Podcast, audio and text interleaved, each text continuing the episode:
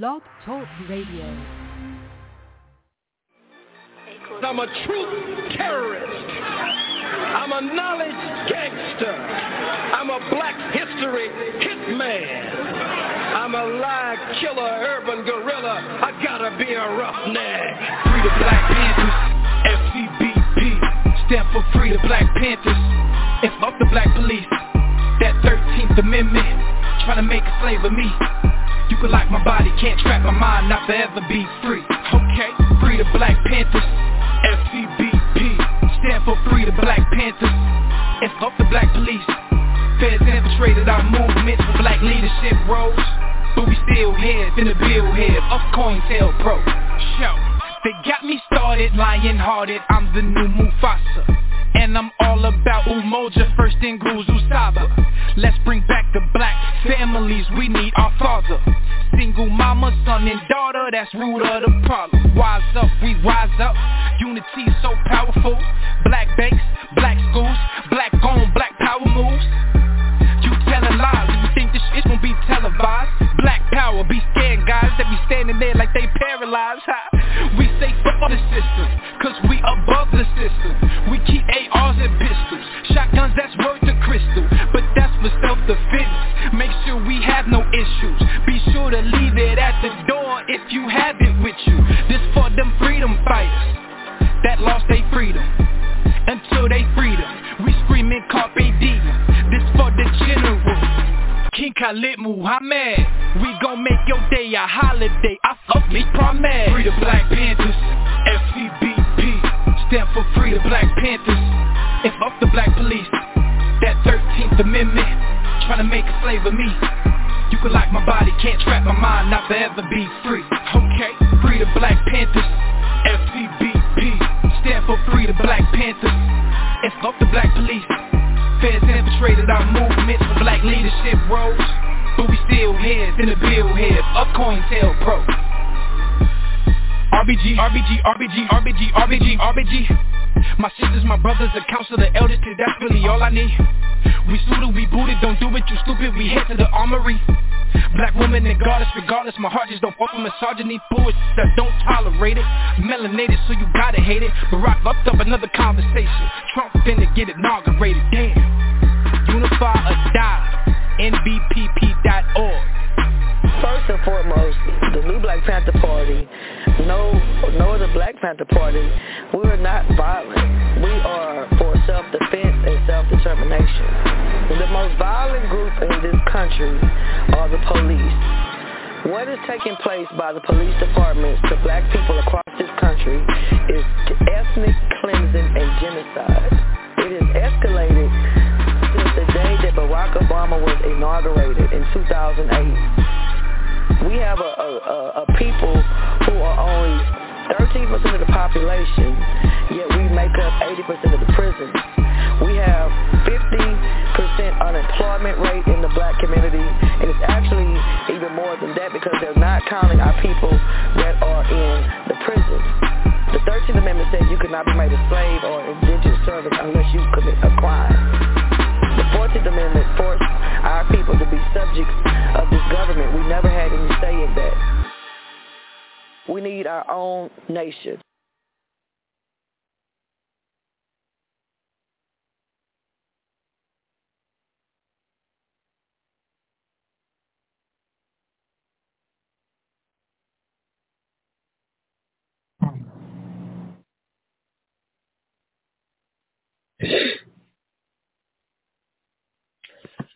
Good morning. Today is Tuesday, March twenty-ninth, two thousand two, and the time is eight fifty-eight a.m. The A B thirty-one twenty-one Task Force meeting is now called to order. Good morning. My name is Kamilah Moore, and I'm the chairperson of the task force. Before we begin, let's have the staff do a roll call for attendance and establish whether Parliament. Yes, good morning. I'll begin with the roll call. Uh, Chair Moore. Present. Vice Chair Brown. Member Bradford. Here. Member Grills. Present. Member Holder. Present. Member Jones-Sawyer.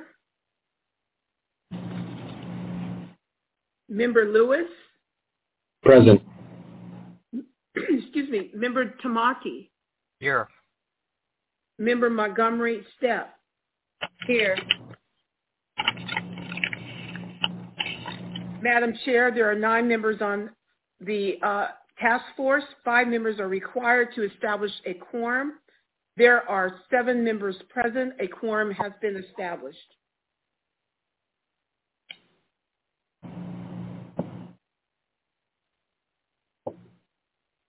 The task force hearing is now called into order officially. Thank you, members of the task force and members of the public, for coming to our March twenty-ninth, thirtieth hearings. From the review of the agenda, you'll see that it is a full agenda, and we are already behind schedule.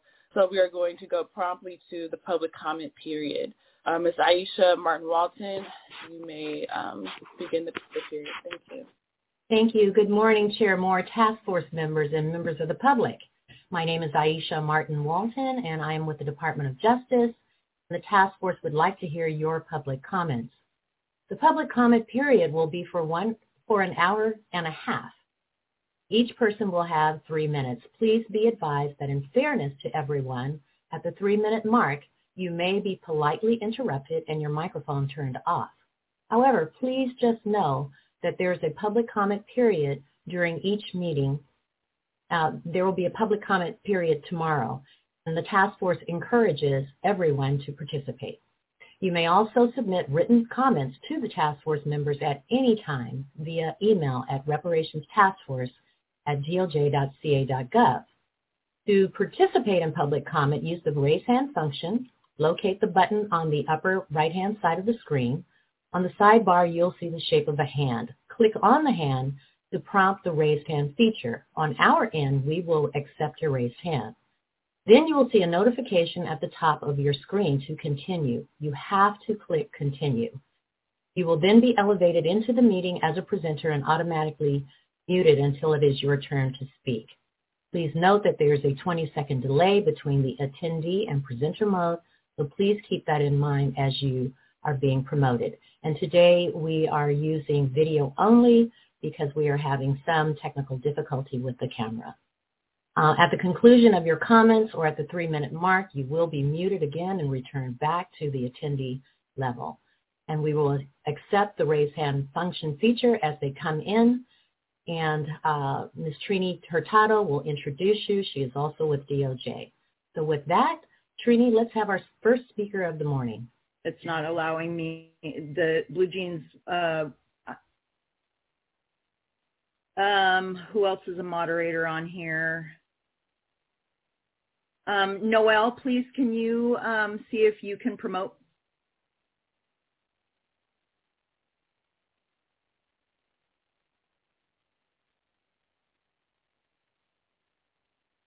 I'm clicking on them and nothing's happening. I do apologize. We've had lots of technical difficulties this morning. Can you hear me? Uh, yes. This is Chantelle Chitoki Afia Bacon. Can I go? Yes. Thank I you. Was born, I was born and raised in Southern California. My maternal and paternal grandparents are the reason I am in California. They left the Jim Crow terrorist environment of Arkansas and Alabama in the early nineteen fifties to build a life in California. My lineage can be traced to seventeen nineties Carolinas and the eighteen oh four to what is now present-day Alabama. My family was instrumental in the economic and physical infrastructure of these United States of America. No doubt my family looked forward to what their life would be to survive a hor- horrific experience. I had family who lived through the Civil War and probably heard of Frederick Douglass and were moved to fight for the Union. One of my ancestors would get bold and stand up but get killed by his enslaver. I am a foundational Black America. I am an American. I am a descendant of American chattel slavery. I know my lineage. I believe cruelty, the unbelievable cruelty and hardship my family suffered and managed to survive long enough that I could exist today is why I support lineage-based reparations. I do not support race-based reparations. I do not support immigration-based reparations. Immigrants from Africa, Caribbean, South America, or parts of Asia who share a black skin tone that in proximity to black Americans does not make them us, which is foundational black Americans, U S descendant of chattel slavery, U S freedmen. And the discrimination they may, they may experience is because we as black Americans have not been rightfully repaired, but instead chose as a bottom to the American caste system. Black Americans who share African descent with those who were active participants in the slave trade makes us no more family to those Europeans who participate in our enslavement. Yes, I am, like many others, an amalgamation of mixed blood because of forced migration of my enslaved ancestors, the rape of my enslaved ancestors, the breeding of my enslaved ancestors. Yes, we are a new people and we demand what is owed. No other is owed or even deserved what our ancestors toil for just because they are African descent. Vote yes for lineage-based eligibility. Thank you for your time. Thank you for your comments this morning. Trini, our next speaker. Uh, uh.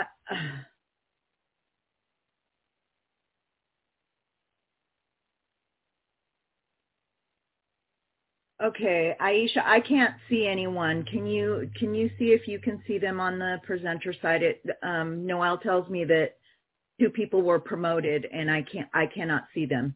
Um, let's see. Let's go with uh, Rashawn Phillips. Stories. Good morning. Good morning. Uh, we're not using video today? No, just, we're having uh, technical difficulties with the video. Okay, great. Well, good morning, task force members. Uh, good morning, all. My name is Rashawn, and I'm a poet. I'm a writer. I love language. And I want justice in my lifetime. I'm thirty-nine years old. My wife and I consider ourselves to be pure reparationists, which in our house means reparations is religion. Currently, we live in San Francisco. I grew up in the city where my father raised me as a single dad. Mom passed away.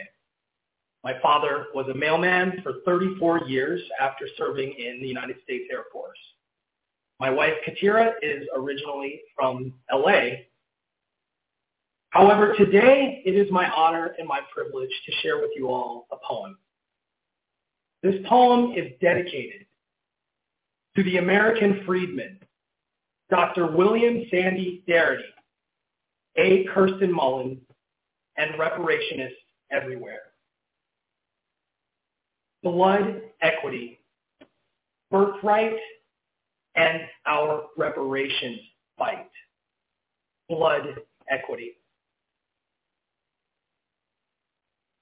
We cannot choose our family, its relations, nor emancipate our blood-bound lineage of descent.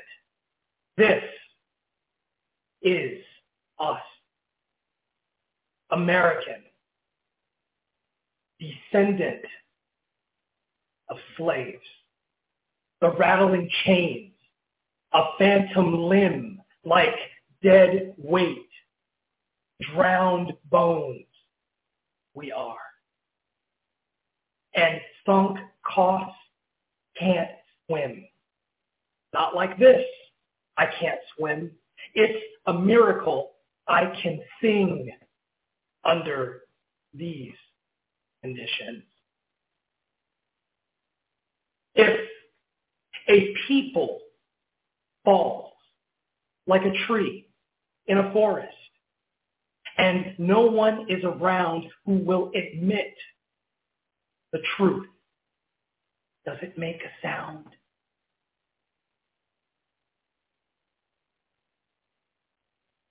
Thank you. Thank you, Mister Soares, for your comment this morning and your poem. Trini, next speaker. Okay, thank you. I'm back in business. Uh, Chantelle Brown, you've been unmuted. You now have three minutes to speak. Chantelle Bacon, I'm sorry. Miz Bacon, you have three minutes. Also, people can use video if they want. Not everyone is going to be experiencing the same technical difficulties. So if the video works for people, they can use it if they want. Oh, okay, that's a that's a good idea. Yeah. Have um, this is, can you hear me? I went already, so. Okay, okay, thank Chantelle, you. Yeah, Chantelle Chitoki Afia Bacon, I went already. Okay, thank you so much. Uh-huh. Okay, the next speaker will be uh, Rashawn Phillips. This is Angela Nirvana. Rashawn um, just went. Rashawn just went. Trini, you were Rashawn signing. Rashawn just went. Thank, thank I you. I do apologize. I had to uh, readjust my computer, and I'm back on, so we will go with...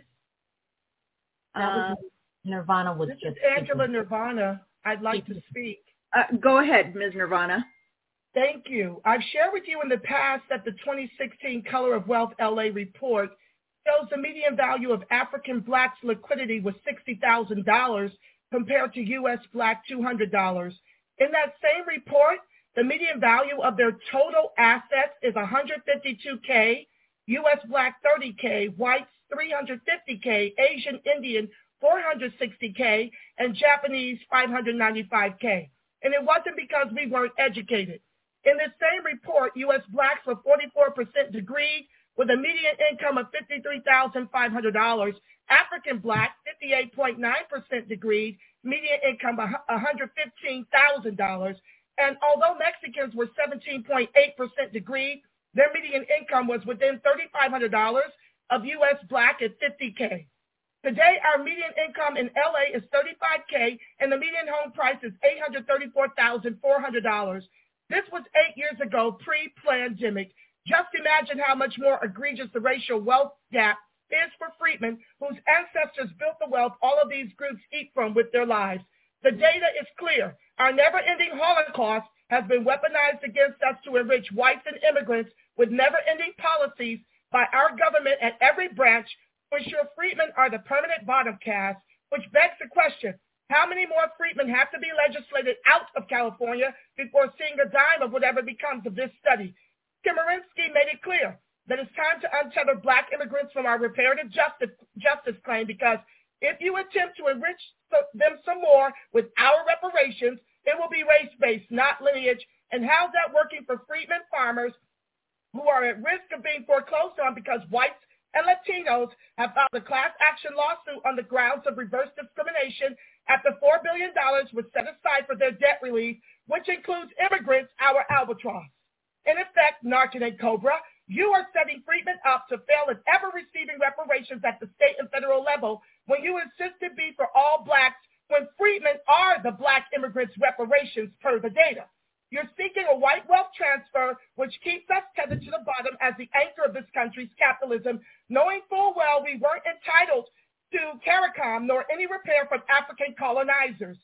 Even greater than Chemerinsky's testimony is Secretary of State Doctor Shirley Weber's definitive intent on eligibility of the A B thirty-one twenty-one bill she authored, that it is specifically for freedmen, Black American descendants of U S chattel slavery, lest we end up with fifty cents. The fact that this is even still open for debate is yet another assault of exponential proportion on freedmen. In closing, esteemed task force, in the words of Spike Lee, freedmen need you to do the right thing. I'll land there. Thank you, Miz Nirvana, for your comments this morning. Okay, Trini, our next speaker. Next speaker is uh, Friday Jones. Good morning. The National Assembly of American Slavery Descendants, N A S D, is committed to the educating and training of freedmen, the Black American descendants of U S chattel slavery, nationwide on civic engagement. By teaching an array of sciences, we ensure that the members can self-advocate at all levels of government. Our mission guarantees the future of freedmen children, preserving our historical lineage and culture for the next seven generations to come, and advancing principles to heal America and preserve democracy for all. Institute of the Black World twenty-first Century was awarded two grants totaling three million dollars as fiscal sponsors for both N A R C and N C O B R A by the MacArthur Foundation. one point five million dollars in support of N A R C's general operations and one point five million dollars in support of N C O B Ra's non-lobbying activities to support reparations for people of African descent in the United States and the global Black diaspora. An olive branch extended to N A R C by N A S D L A resulted in Baba Gregory Akili ending the conversation by stating, back in the day, positions like yours would get you killed, to the three female co-chairs. The olive branch extended to N C O B R A resulted in gatekeeping access to dialogue with Sheila Jackson Lee and N A S D's National Arm being told to test our work in California. Just because something is written doesn't mean it will be enforced, and they stated they saw no value in meeting with us. Doctor Grills is a N A R C commissioner, and it is apparent that N C O B R A and N A R C have a pan-African, global Africa agenda to manifest what Sir Hilary Beckles called an intellectual theory. The leaders of these organizations have rejected the self-advocacy of C J E C and N A S D as the heirs of our ancestors' legacy.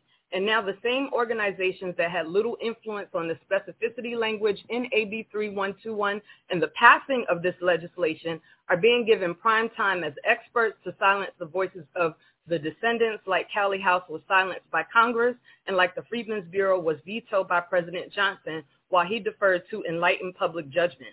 After thirty and forty years in this space, where is the work product from the legacy organizations proving the descendant community supports the intellectual theory of a global Africa?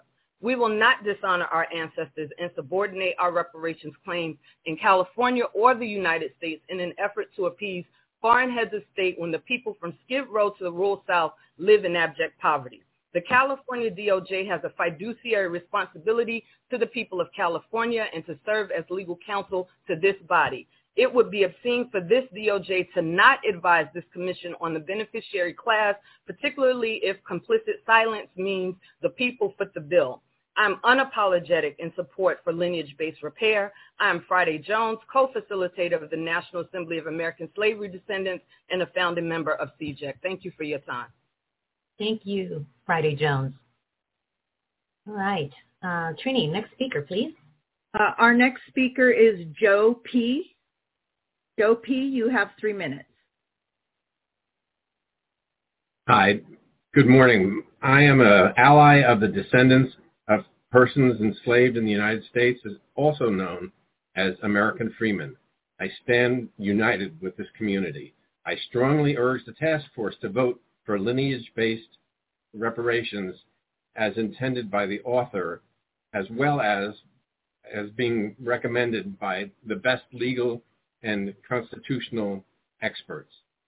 I also strongly urge the task force to reject race and harm-based peers eligibility.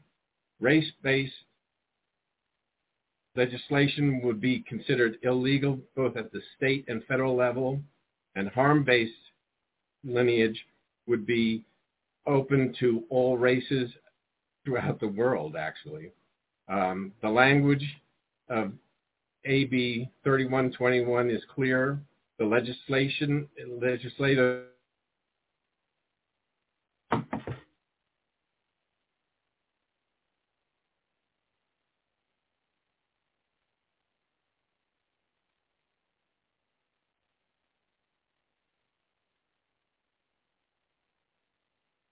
Mister Joe P., are you there? Joe P., are you there?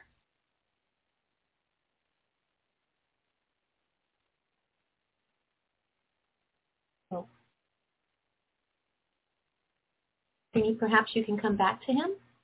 Maybe he okay. will stay on. Um, my only other person that I have that was promoted is Akili. Has he?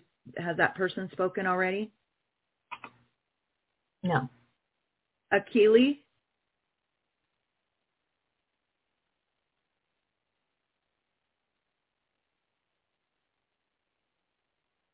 Can you hear us, Akili? Yes, I can hear you. Can you hear me? Yes, thank you. Please please begin. You have three minutes to speak. Yes, my name's Akili. Uh, and I'm the director of the Fannie Lou Hamer Institute, a core team member with Black Lives Matter of L A, a steering committee member with the Black Community, Clergy, and Labor Alliance, and third vice president of the N double A C P. And let me start out by saying that whoever that was that quoted me was lying. Nobody, nobody who knows me knows that I use my first name and I don't use my full first name. So whoever that was that quoted me was lying, a unabashed liar. I never made those comments. I never made that statement. And whoever said that is a liar. I'm calling because I support an inclusive and comprehensive approach to reparations. To focus on lineage uh, is difficult. According to Miss Annette Harrell, a genealogist who was quoted uh, in the Los Angeles Times yesterday, it would be difficult and divisive. The hurt, harm, and damage that was done through the Holocaust of enslavement and American apartheid has left long-lasting impacts on African Americans and Black people here. Many of the periods in Cali- many of us came to California from other states, states that uh, that enslaved uh, states escaping uh, enslavement, convict labor, and sharecropping. Black people have been purposely, deliberately, and methodically excluded from the benefits of this country.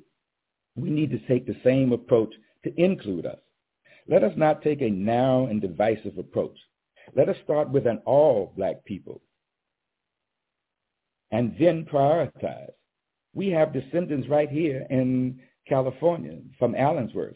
What if they can't prove their lineage? What do we do about them? I think that we need to, to start with all Black people who have been harmed by America, in America, to be repaired by and in America. It's a understandable approach.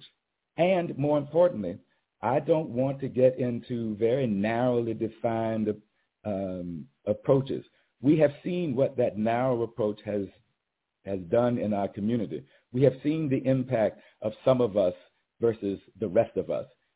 Rather than take that very narrow and unsustainable approach, let's start with all of us and then prioritize, move to how we can accommodate, support, and include all of us, because all of us have been harmed in one way or another, either by the Holocaust of enslavement, as I mentioned before, or American apartheid. And so I would urge this committee to look to start with all and then prioritize, move to the broader, uh, and then look at how we uh, include versus exclude. Thank you for your time. Thank you, Mister Akinyele. Trini or Noel, our next speaker, please.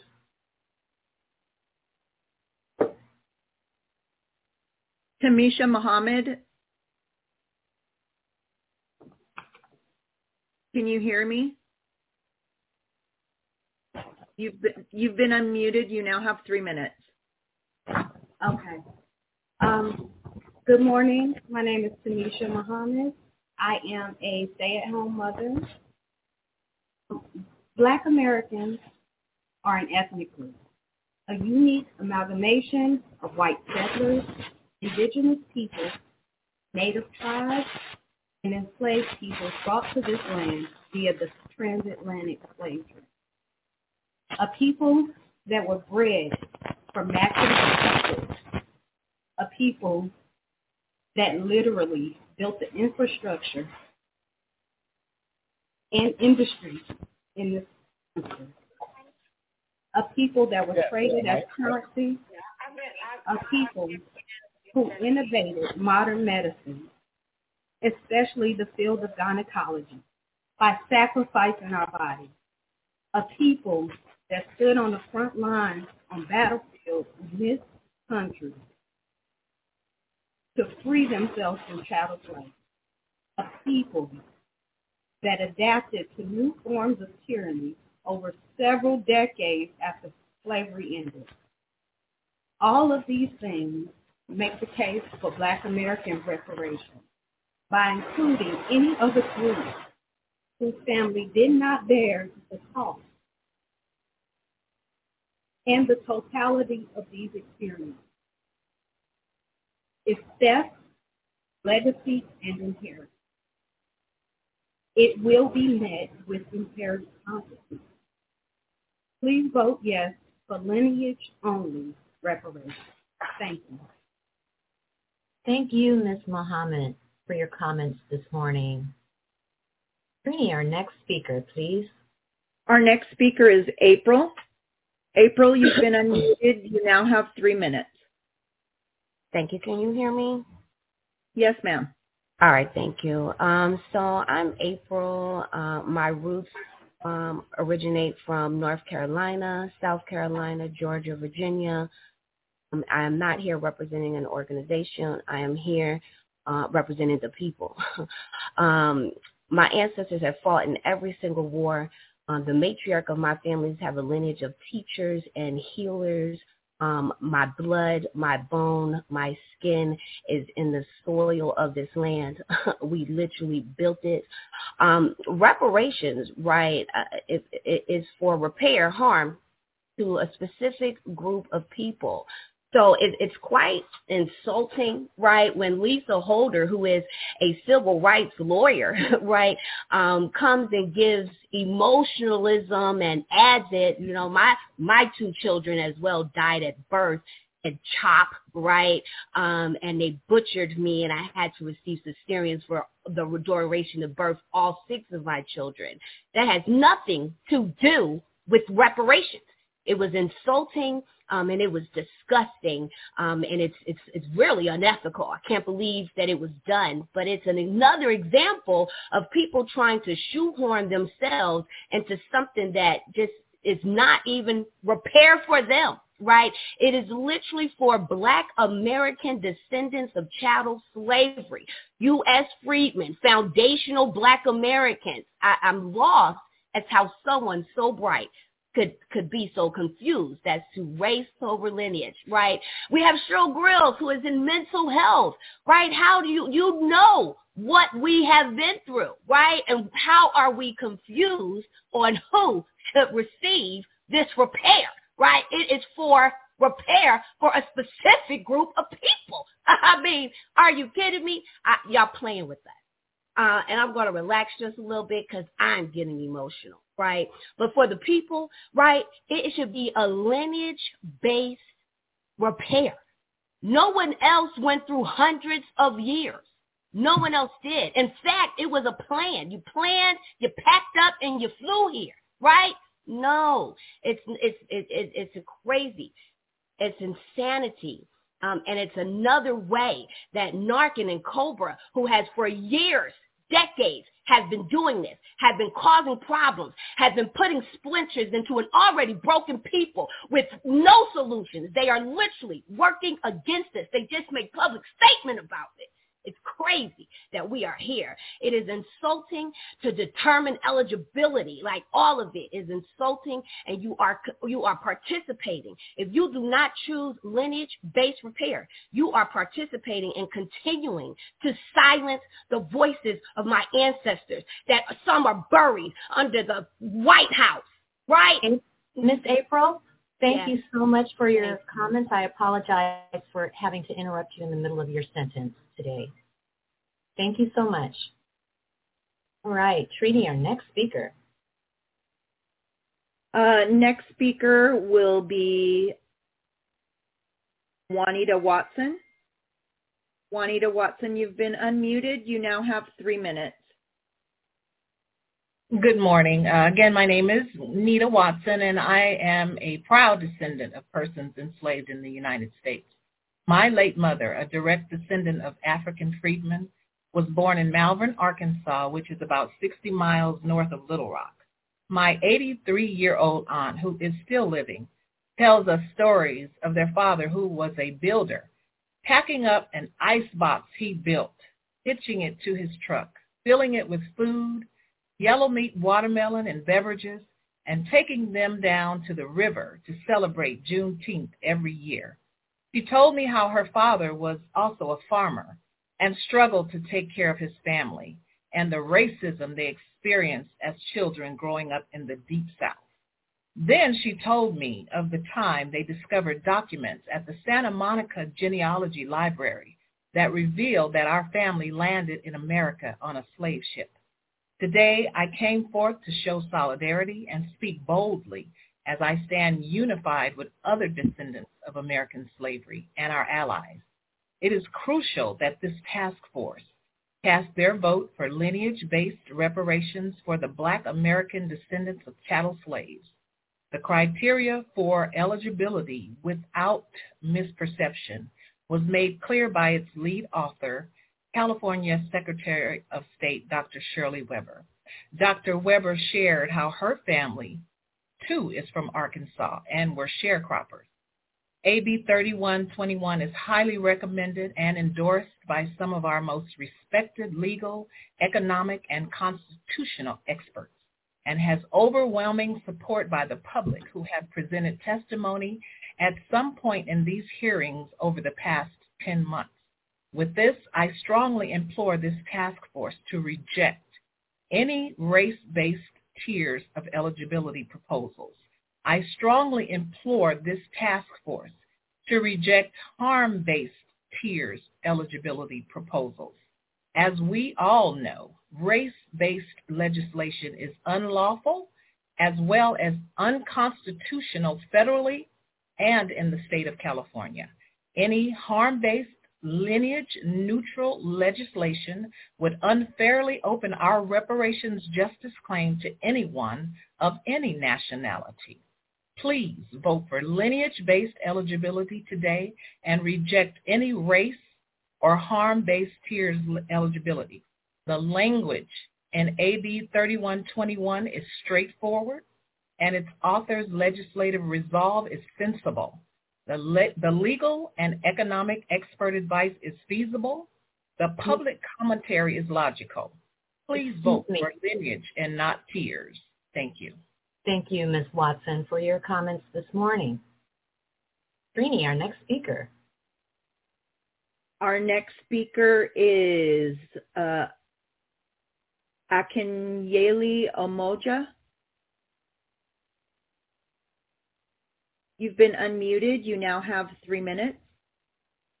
Uh, good morning. How are you? Um, my name is Akinyele Umoja. Um, I am a professor of Africana Studies at Georgia State University in Atlanta, Georgia.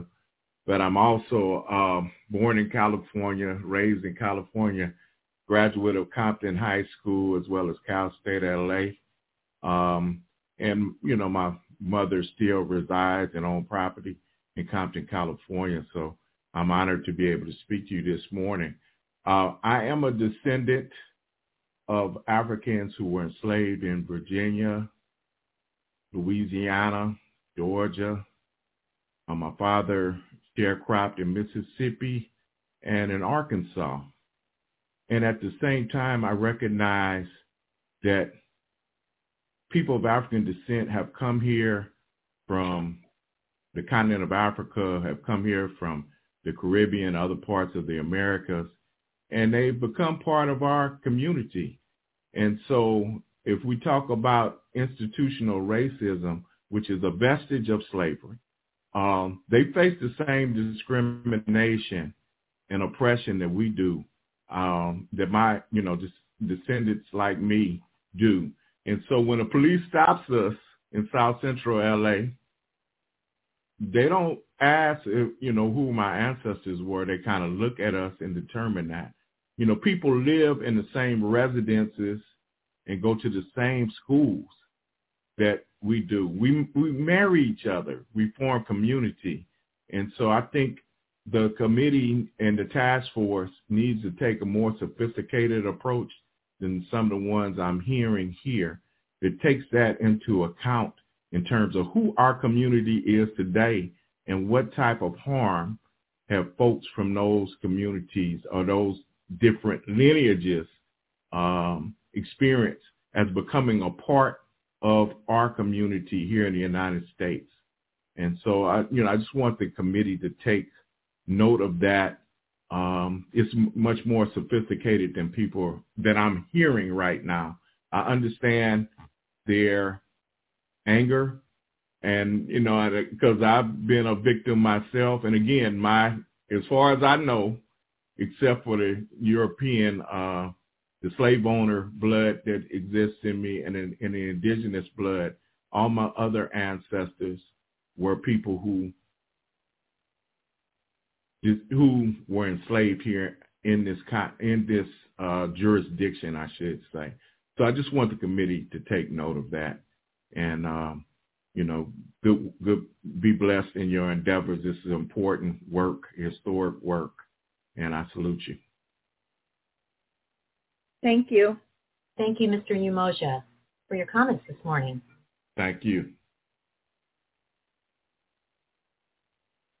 Our next, our next speaker is Pilar. Pilar Penn, you've been unmuted. You now have three minutes. Thank you so much. Can you hear me? Yes. Good morning. My name is Pilar Jan Penn. I'm an attorney and educator, and I serve as a writer and researcher for the National Reparations Institute in Atlanta, where we advocate for complete reparations for our people.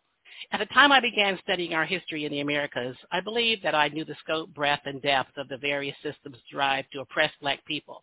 Now I understand that, then, I knew very little except what I had been led to believe. If we don't step back and allow ourselves time to delve de- deep into the hidden history of this country and the Americas of which we are a part, we miss an opportunity to put Humpty Dumpty back together again.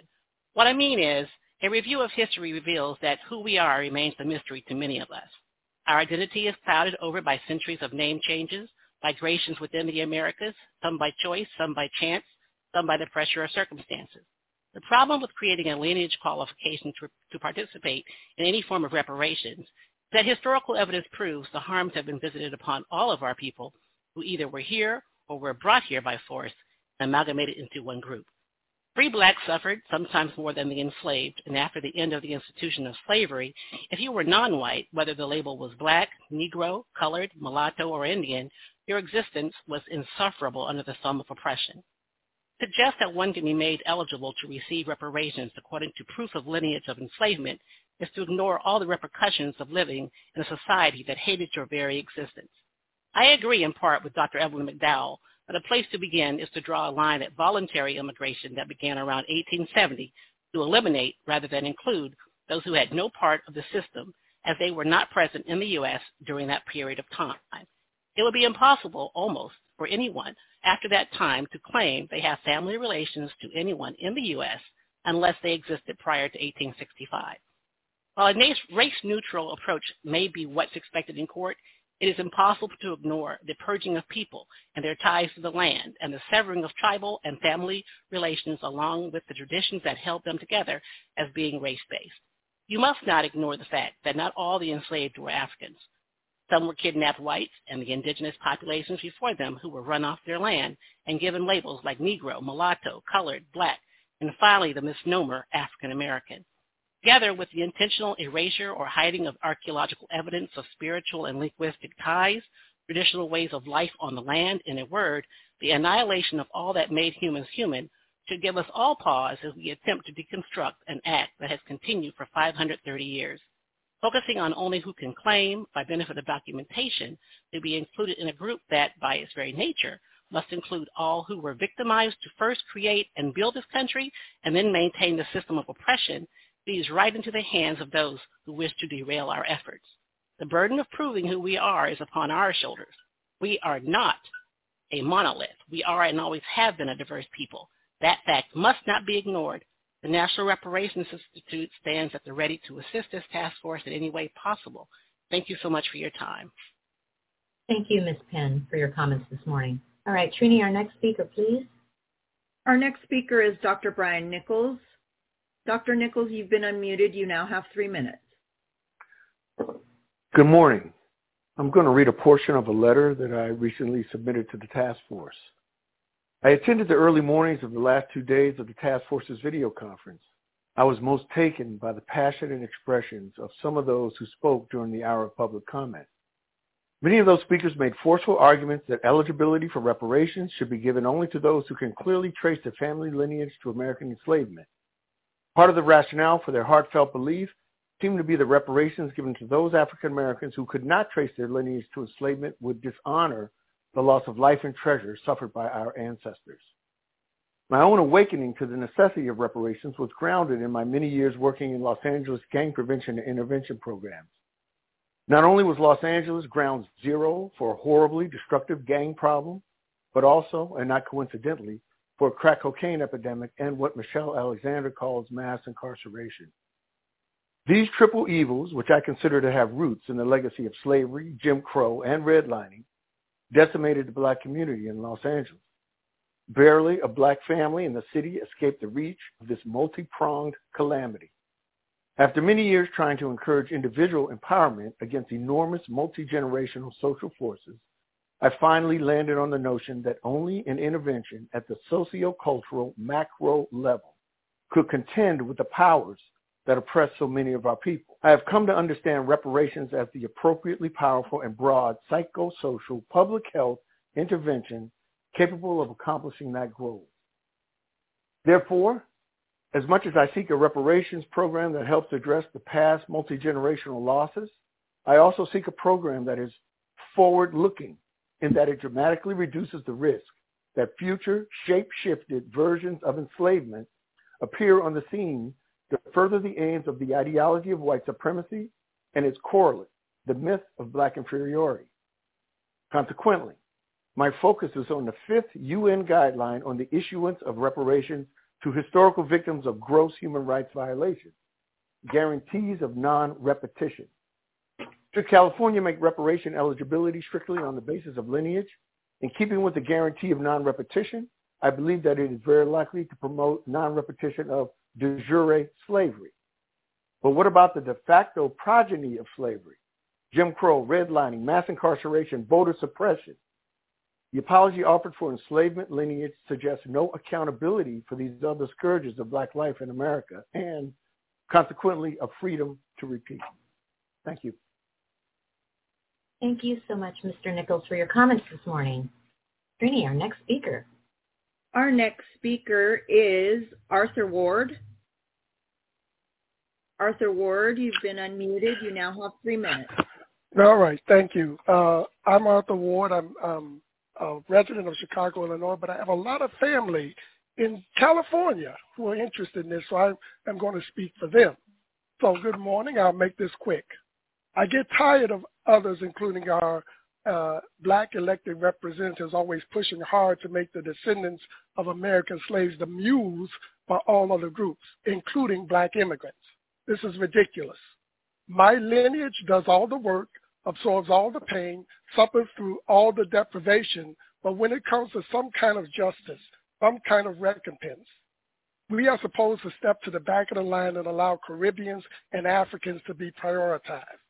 Taking this long to decide on something that should not even be a question in the first place is an insult. Now that I see how Pan-Africanism works, I am against Pan-Africanism. If a correction uh, is for the descendants of American slaves, why does it always have to be inclusive? Correction is too good for just Native Black Americans?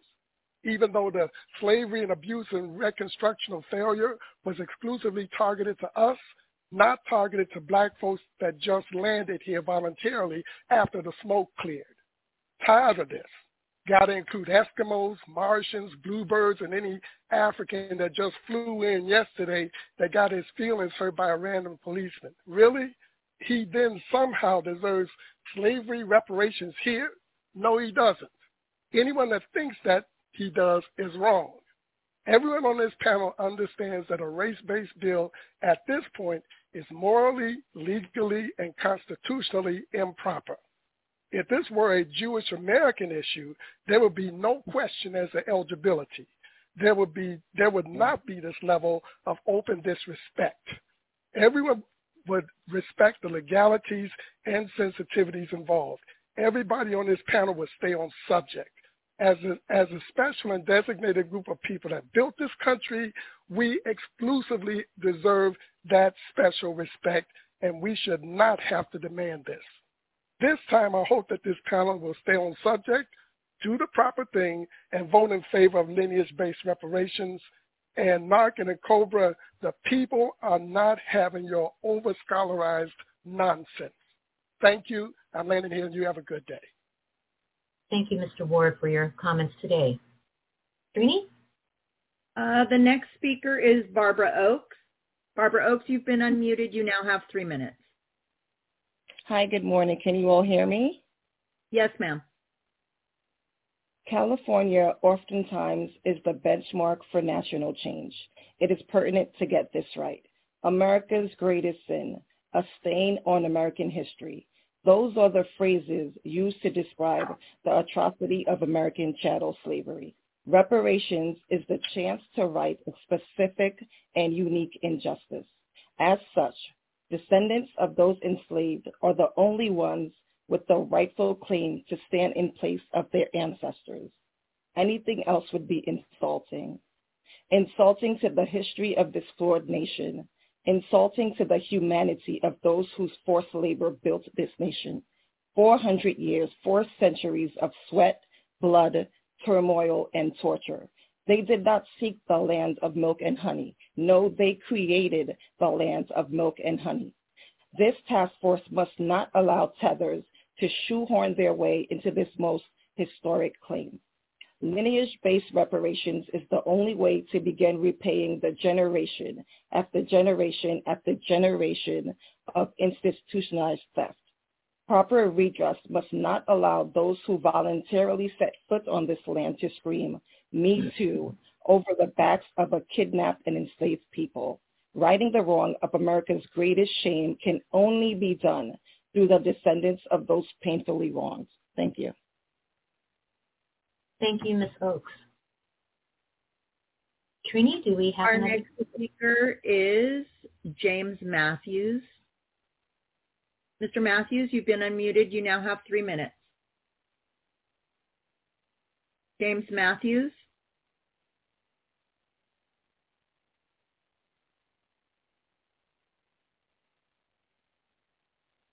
Okay, we'll come back to Mister Matthews.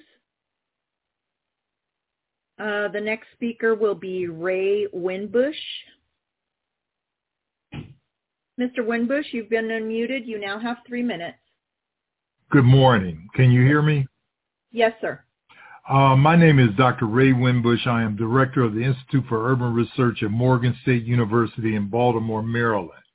It is not surprising that the issue of eligibility has emerged in the California Task Force on Reparations since certain groups have been aggressive in ringing the phones, flooding the emails, and pounding the doors of commissioners about the non-eligibility of African people in the diaspora. These groups are backed by conservative, right-wing, anti-immigration groups that are opposed to any immigrant receiving any reparations for the transatlantic slave trade. Just yesterday, I testified before the Boston City Council, and this poisonous and uninformed philosophy was offered as a justification for excluding non-American Africans born in the Caribbean and South America. The global reparations struggle has always been international, with various Africans cooperating from uh, cooperating from different countries. I have been a part of these meetings on reparations in South in Scotland, Barbados, England, and South Africa, and what all these groups have in common is the goal of obtaining reparations for the descendants of those enslaved during the transatlantic slave trade. The answer to the question, should reparations be only for descendants of people enslaved in the United States, or should reparations be extended to any black person in the state, should be the latter group. All black people in California should receive reparations, since they were judged by the color of their skin rather than what passport or nationality they had. The women that were sterilized by this state because they were black, the land that was taken illegally by the state because the owners were black, were never asked what country they were from. Indeed, ninety-five percent of those Africans in the Western Hemisphere, from Brazil to Brooklyn and from Curacao to California, have enslaved people in their family's history. I urge the task force to not only grant reparations to all black people living in the state of California, but to do an investigation of those groups opposing this and the financial backers of them. Thank you. Thank you, Mister Winbush. Trini, our next speaker. Our next speaker is uh, T A C You've been unmuted. You now have three minutes. Hello, panel. Can you hear me? Yes, ma'am. Great. My name, good morning, task force panel. My name is Doctor Tish Crawford, and I'm a member of California Black Lineage Society. I'm a proud descendant of an unknown name of a person enslaved in the U S and also an American freeman. I stand united with my community of descendants of unknown and known descendants who are buried in the killing fields of slavery. I strongly agree that this task force to vote for lineage-based reparation eligibility intended by the author of A B thirty-one twenty-one, Secretary of State Shirley Weber, as well as recommended by the best legal and constitutional experts. To not do so is a vote to erase our ancestors and to re-traumatize our descendants again. I strongly urge the task force to reject any race or harm-based eligibility proposal. Race-based legislation is illegal and unconstitutional in California. And once again, you're re-traumatizing our ancestors, which is not okay. Any harm, lineage-neutral legislation would open reparations to anyone of any race, and once again, to erase the descendants of the enslaved persons who died in that killing field. Reject race or harm-based tier eligibility. The language in A B thirty-one twenty-one is clear. The legislation intent is clear. The legal advice is clear. And most of all, the public is clear. Vote for lineage, no tears. We will not be erased, and stop the re-traumatization of our descendants.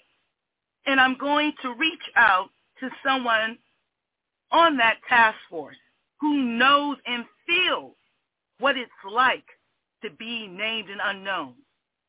And they are buried in Evergreen Cemetery. Evergreen Cemetery is where my ancestors are buried, and some of them have no names and dates of birth, and it's also a place where Japanese Americans are buried also too. And they were buried there because guess what? Nobody, they could not be buried in any other type of cemeteries. I am California born. I am a descendant of an unknown person, an unknown slave, who died in that killing field, that moved forward and gave my family birth. They gave birth to a doctor. They gave birth to a police captain. They gave birth to an academic, quote unquote, teacher. Is really and truly deep in my heart, to the point where, yes, we created the California Black Lineage Society because those ancestors are important to us. Doctor Crawford, Doctor Crawford, I'm so sorry to interrupt you in the middle of your sentence this morning. Thank you for your comments. Thank you very much, panel. Please do the right thing. Lineage-based. Next speaker, please. Thank you. Our next speaker is Cheryl Cobb. Cheryl Cobb, you've been unmuted. You now have three minutes to speak. Hello, can everyone hear me? Yes, ma'am. Okay, uh, my name is Crystal Cobb, actually. I'm sorry. Um, oh, no, no problem. It happens all the time. um, uh, I would just like the task force to know that I am a descendant of U S chattel slavery living in Sacramento. Uh, my parents came from Mississippi and Tulsa. My father served in the U S Air Force, and my brother served in the uh, Navy. Uh, I just wanted to quote from The Color of Money by Mirza Baradaran, uh, Chapter one, page ten. Slavery, America's original sin, according to James Madison, created the foundation of modern American capitalism. It was slavery and the blood drawn with the lash that opened the arteries of capital and commerce that led to U S economic dominance worldwide. The effects of the institution of slavery on American commerce was monumental. three point two million slaves were worth one point three billion dollars in market value, almost equal to the entire gross national product. Slaves are also a valuable store of capital because they were liquid assets that could be exchanged on markets more easily than other forms of property. Slavery's unparalleled bounty is what caused many Americans to tolerate such a barbarous institution. Growing international demand for cotton fueled the growth of slavery, and the legal and political arms of the state maintained and protected it. More cotton led to more profits, which led to more demand for slaves, which led to more legislation supporting slavery, and then even crueler methods of oppression to extract more work from slaves. We're all aware of this information. Uh, the point is that a specific debt is owed to a specific group of people whose ancestors were brought here in chains and were used as unpaid labor, among many other heinous acts. And those are those of us who descend from U S chattel slavery. I am asking the task force to adhere to the intent of Doctor Shirley Weber's language in A B thirty-one twenty-one, in that reparations are for descendants of U S chattel slavery, and to also follow the advice of Erwin Chemerinsky, who made it clear that a reparations claim should be race-neutral and lineage-based to hold up in our California courts and not be ultimately struck down by the U S Supreme Court. Thank you so much. Thank you, Miz Cobb, for your comments. Trini, our next speaker. Our, our next speaker is Michael Hicks. Mister Hicks, you've been unmuted. You now have three minutes. Hey, can, can everyone hear me clearly? Yes, sir. Thank you very much. Um, good morning. Uh, my name is Michael Hicks. I am a co-founder and a board member of the N C C F R, that is the National Coalition of Churches for Reparations. Uh, I am a proud descendant of persons enslaved in the United States, also known as the American freedmen. Uh, my lineage Uh, goes to, from my mother's side of the family, Limestone County, Alabama. On my father's side of the family, my lineage extends to Hinds County, Mississippi. I stand united with my community of descendants, and I strongly urge this task force to vote for the lineage-based reparations eligibility intended by the author, the author of A B thirty-one twenty-one, Secretary Shirley Weber, as well as recommended by our best legal and constitutional experts. With listening to all the testimony this morning, one thing that we have keep, to keep in mind, I want to push back on the concept that the opinions of the people are not sophisticated, quote unquote.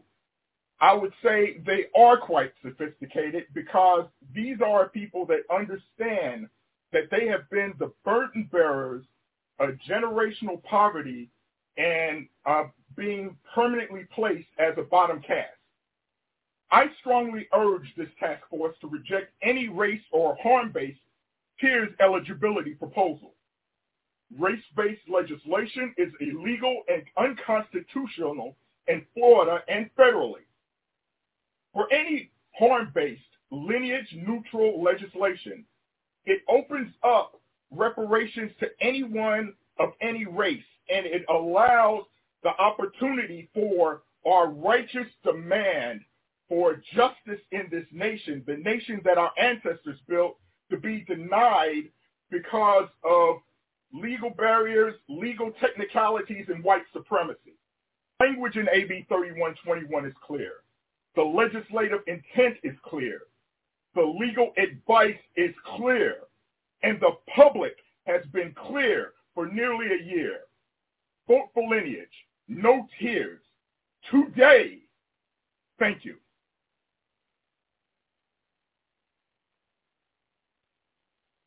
Thank you so much, Mister Hicks.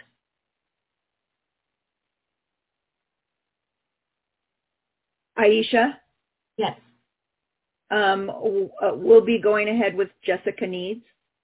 Okay. Um, task force members, uh, the next commenter has requested a special uh, American Sign Language interpreter.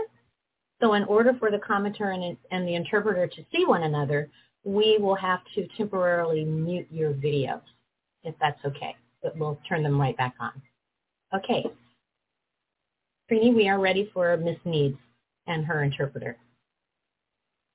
Okay, I am unmuting uh, Jessica Needs. Can the panel see me, the interpreter? Okay. No, we cannot. Trini, um, will you be temporarily... Yes, muting? I'm muting the task force members. Okay, thank you. Give us just a moment.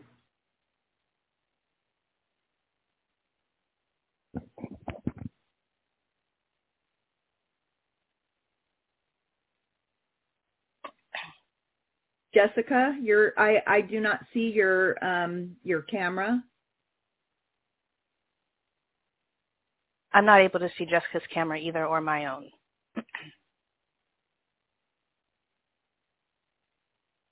Okay. I'll, let me turn mine off as well. Trini, go ahead and put the interpreter on the camera. Okay. She is on. You can see me now. Um, no, Sydney, um, do you have a, a um, on your on your end there should be a, a settings button on the um, right hand side of your screen. It should be look like a little cogwheel. Oh, now we can see her. Oh, now you we can, can see me now. Perfect. Yes. Okay. And then, uh, Miss Jessica, if you can, um, uh, if you can see a settings button on the right side of your camera, on, on the right side of your screen, it's a little like a cogwheel. If you click on that, and then click on your camera.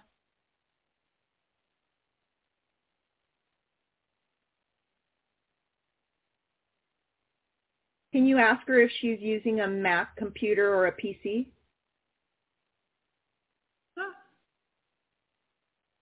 I can ask. I can't. Oh, okay, now I can see her. Now we're okay. Perfect. Okay, we can see each other now. Thank you. Okay. Dang, I want to apologize about that. Some technical issues there. I was trying to get it together with my camera. Um, I have three minutes to speak. Correct? Yes. Uh, yes, ma'am. Okay.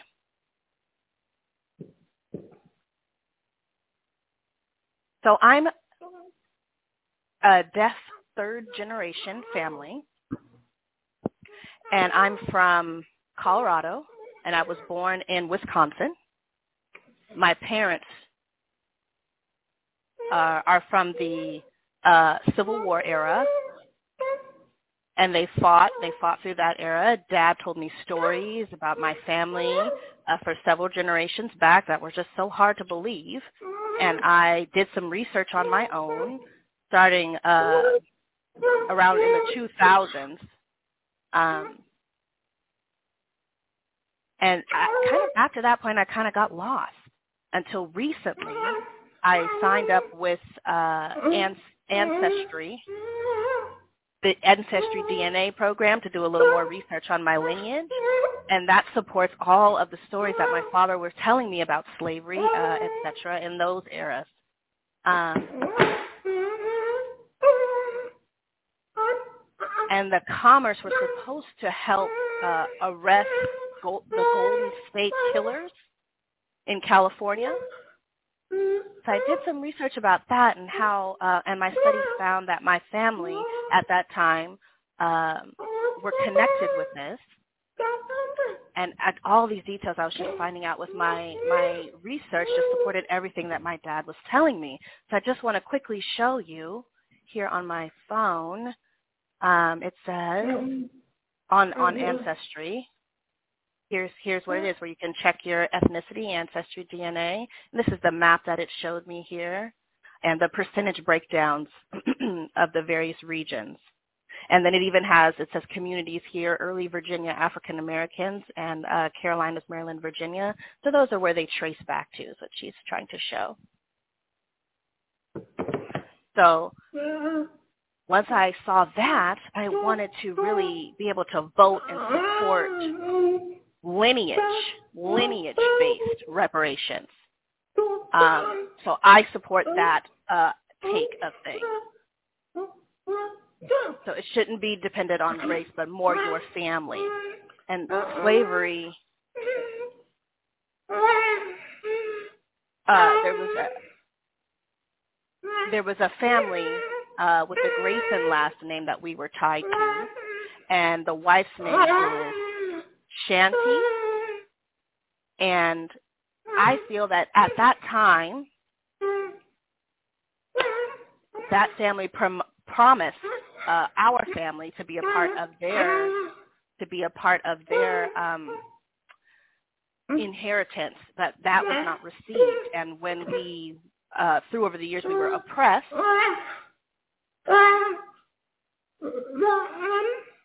And we were subject to racism and systemic racism throughout the years, and our children have experienced these same uh, downfalls as well. So we have to have hope, and also we want to know that we have uh, the D N A to prove it. We've got Jewish, uh, Asian, uh, uh, Indian, all in my in my lineage as well, and also African Americans have that same. that same uh, way to trace back their lineage and see what they can do. But we were all here as Americans now, but it should be who is building a family to become rich. And those reparations would hopefully provide next steps for future generations. Thank you for having me speak. Thank you so much. Thank you. Thank you so much, Miz Needs, and thank you, Miss Sydney, for your powerful comments this morning. Thank you and have a great day. Same to you. Bye-bye. Okay, our next speaker is going to be Quanta. Quanta, you've been unmuted. You now have three minutes to speak. And task force members, you may turn your cameras back on. Thank you. I just had a feeling in my gut after that. I knew my spirit told me it was me. I was next. So I'm going to speak. I'm going to speak clearly and boldly, lineage-based only. I think that everyone is confused. Well, not everyone. A lot of people are confused between reparations, which is a debt owed, and a Black agenda.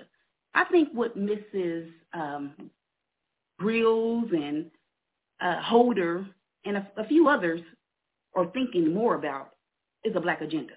We're with that. My lineage is so great that we're saying, yes, we need our debt owed. We need to be repaired. But also, too, we understand the diaspora that's here, and we want to have a Black agenda.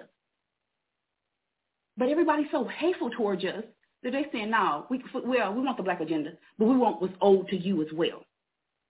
That's divisive. Man, that's divisive. Or divisive, however you want to say it. The disdain for freedmen is sick.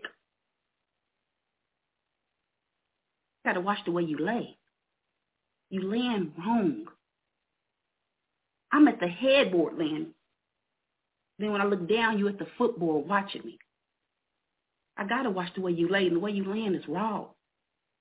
I'm from Kansas City, Missouri. My lineage is here. I support you going with the CARICOM. I support that. We back you. But you're trying to shoehorn yourself into something that's old, a debt that's old. I come from a lineage that's old something. And you guys are confused, so I'm trying to help you get on the right and right, as they say. This is a reparations that is specifically for a Pacific people. And the Black agenda that you're trying to push over reparations is uncool, and we're not going to allow it. Tamaki, you're not divisive, I know. Grills, uh, I hope you're not divisive, I know. Divisive, I know. You're trying to push a Pan-Africanist mindset, which is okay, cool, fine. But let me be who I be. I'm freedman. Let me come up that table as a freedman. Quit telling me who you think I should be. It's not fair. You tell me that, hey, shoot, it's supposed to be the whole diaspora. And I say, okay, well, fine, I'll sit down at the table. Then you tell me, no, ma'am, you're going to sit over here. And also, too, you're not uh, Negro. You're not Freedman. You're African. And I said, no, madam, I'm not. No, I'm not. I have African ancestry, which I'm happy for. God bless. Heck, yeah, we wear it proud. You know, African Americans, as we say, Freedmen, we're that part of us proud. But we are not African. Yes, you are. No, madam, I'm Negro. This is who I am. Respect me. You're going to put some respect on me.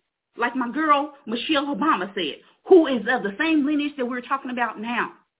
Respect us. Let us come to the table as who we are. Quit trying to push and force something that we're not. We should be able to sit down at this table as who we are. Excuse me, Miz Quanto, I'm so sorry to interrupt you. Thank you for your comments, though, this morning. Thank you. You're welcome. All right, our next speaker, please, Trini. Next speaker will be Alexis. Alexis, you've been unmuted. You have three minutes. Um, hello, hello, Task Force. Can you hear me? Yes, ma'am. Oh, thank you. Yes, my name is Alexis, and I am a descendant of freedmen on both sides of my family. And I definitely support all of my brothers and sisters in the diaspora, but we have to remember that reparations, its intent from the beginning of Special Field Order fifteen, is specifically to the American freedmen. That debt has been unpaid as of yet, and then goes specifically to the descendants of American freedmen. Any other move on here is going to be difficult. It is easy to prove our lineage. And let's remember the intent of the bill is for the descendants of American freedmen. I implore you to vote specifically on lineage-based reparations. Thank you. Thank you, Alexis. Next speaker, please. Trini? Next speaker is Cam Howard. You've been unmuted. You now have three minutes. Thank you, Task Force. Cam Howard within COBRA. It is my understanding that the question presented here on eligibility is one that wants to ensure that those people most injured by the racist anti-African crimes are ensured repair. One notion is that only blacks who can prove enslavement ancestry in America should be eligible. We reject this position for several reasons. First, this would in fact have a limiting effect on those who actually are descendants of Africans enslaved in the United States. Most experts looking at this issue would agree that a large portion of this group would not be able to prove ancestry in a timely fashion, if at all, rendering them ineligible for repair. This would certainly dismiss those blacks who came after enslavement, but would also dismiss twenty, thirty, or possibly even forty percent of blacks who fit this category, but could not technically prove it. Secondly, we are one hundred percent accurate in saying that the minute a white person steps on the shores of America from elsewhere, they are afforded the privileges, benefits, and protections of whiteness. These privileges, benefits, and protections are the result of four hundred years of crimes and atrocities committed against blacks. It allows them to move to the front of the line above every black person and pushes blacks back, not because of a particular period of harm they came to the United States, but because they are white. And because of these benefits, they must pay through their taxes, through their taxes, reparations also, we argue. Conversely, the same is true for every person of African ancestry and heritage. The minute they step foot on these shores, they are subjected to the racist biases, prejudices, hatred, subjugation, verbal, emotional, spiritual, and physical attacks associated with anti-blackness. The recent Haitian-Mexico border event was an undeniable testament to this truth. And finally, there were three periods of crimes toward African heritage people in the U S, enslavement, Jim Crow apartheid, and the post-civil rights apartheid era that we're now experiencing. Those of us who considered ourselves Black Americans or New Africans are really the various ethnic groups who either brought to America or came to America in one of these three periods and coalesced ourselves into a unique ethnic group in America based on the oppression and resistance to that oppression, utilizing our unique African cultural traditions in this new space. We all experience Afri- anti-African harms. Thus, the eligibility, prioritization, and specialization should be on the remedy end once proposals are developed and not on the demand end. Using this format allows us both to honor all of us who have been injured and to emphasize remedies specific to the degree of the injury that was, that we occurred. This is where lineage may come into place, but not on the front end. This is why N C O B R A says all blacks harmed in America by America should be repaired by America in America. Thank you. Thank you so much, Mister Howard. All right, our next speaker, Trini. Next speaker is Prince Ramses. You have been unmuted. You now have three minutes. Hello, can you hear me? Yes, sir. Okay, so I just wanted to say this is Eric Christian Ramses uh, from the Freedmen Party. Uh, I'm a proud Freedmen Party member and a Freedman. Uh, I was born in San Diego, California, raised in Los Angeles. Uh, I live in San Francisco.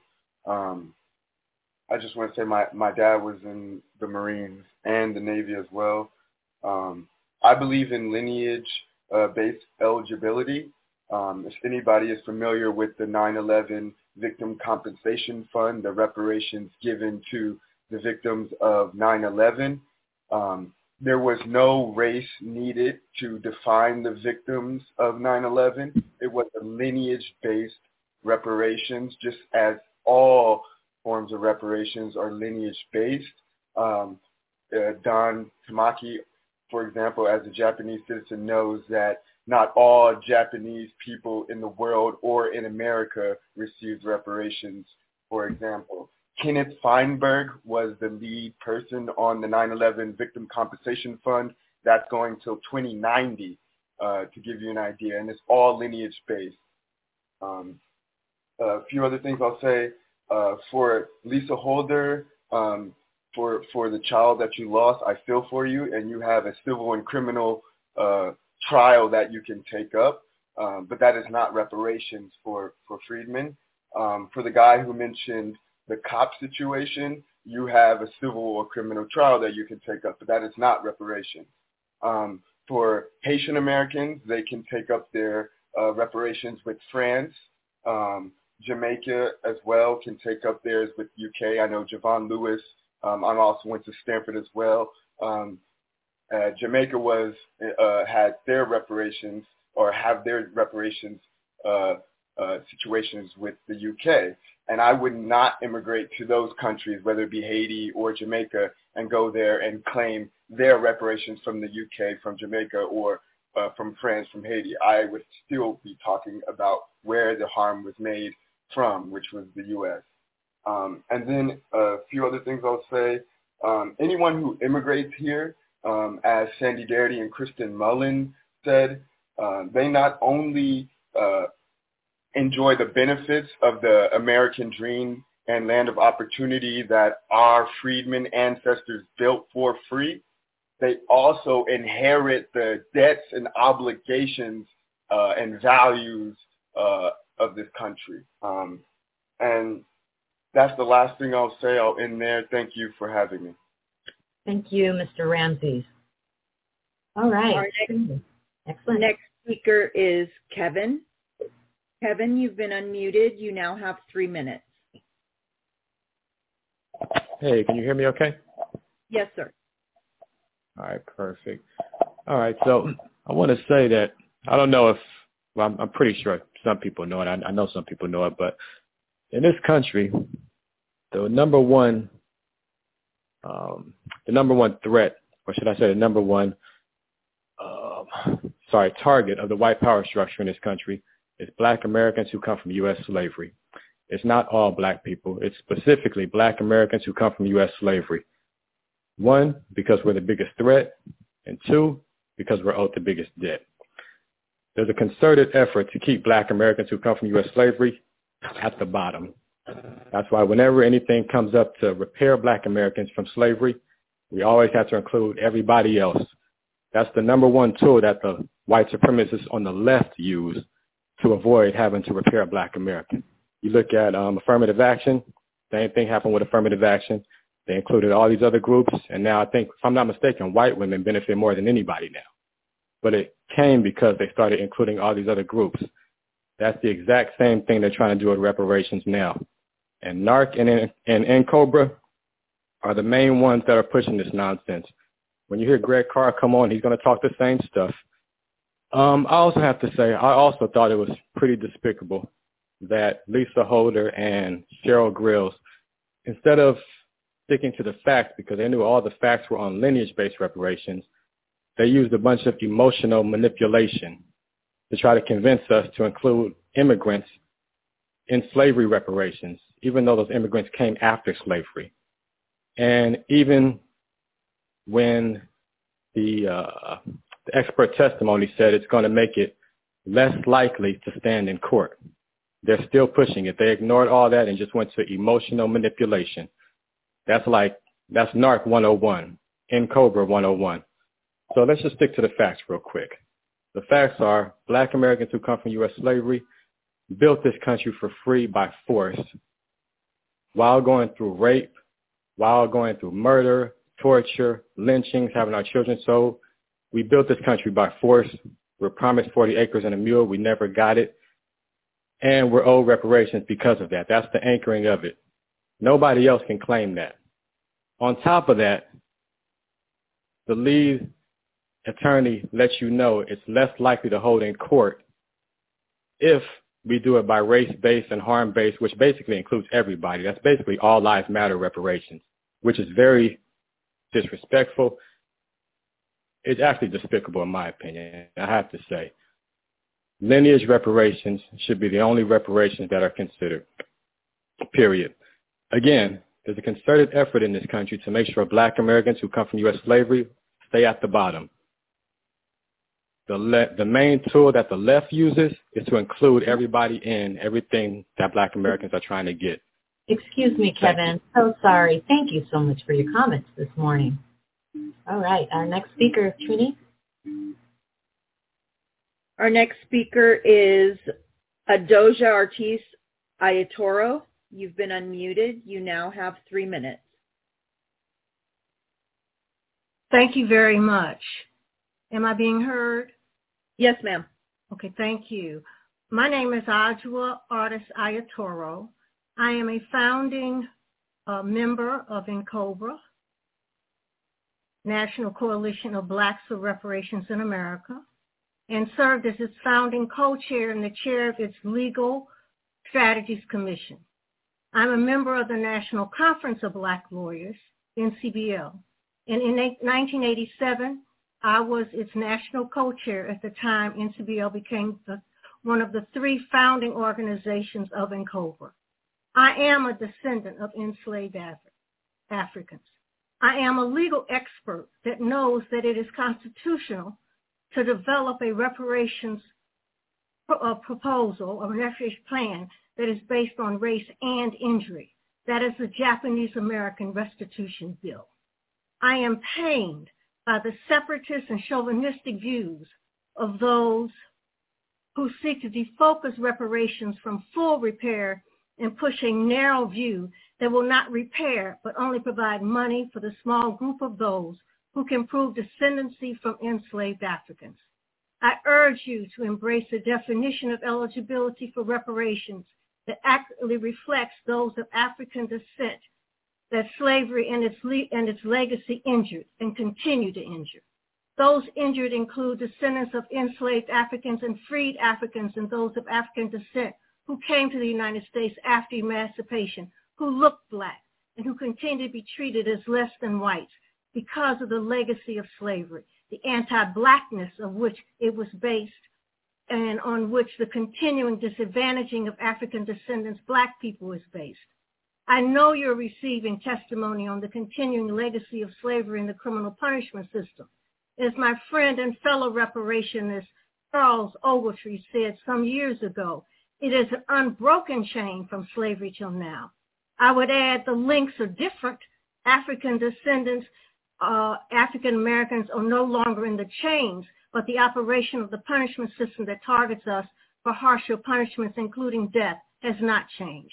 There are also many scholarly studies that provide evidence that this pattern continues virtually in all major areas of life in the United States, including healthcare, employment, and education. Scholars such as Luen Wang, healthcare, and Andrew Achi Willett, employment, as well as many others, attest to the continuation of anti-blackness of Blackness that is the legacy of slavery, its direct descendant. Providing reparations only for those who can prove their descendancy from enslaved Africans is yet another win for white supremacy, as it dismisses and devalues the harms done to African descendants not enslaved, who were injured by slavery due to their blackness and who are injured by the legacies of slavery due to that blackness. Thank you very much for this opportunity. And we know that when you look at reparations, it's more than a check. It must be, if the injuries caused by slavery, and re- must be, can be changed, can be remembered. Thank you. Sarah, thank you so much for your comments this morning. Our next speaker, please. Trini.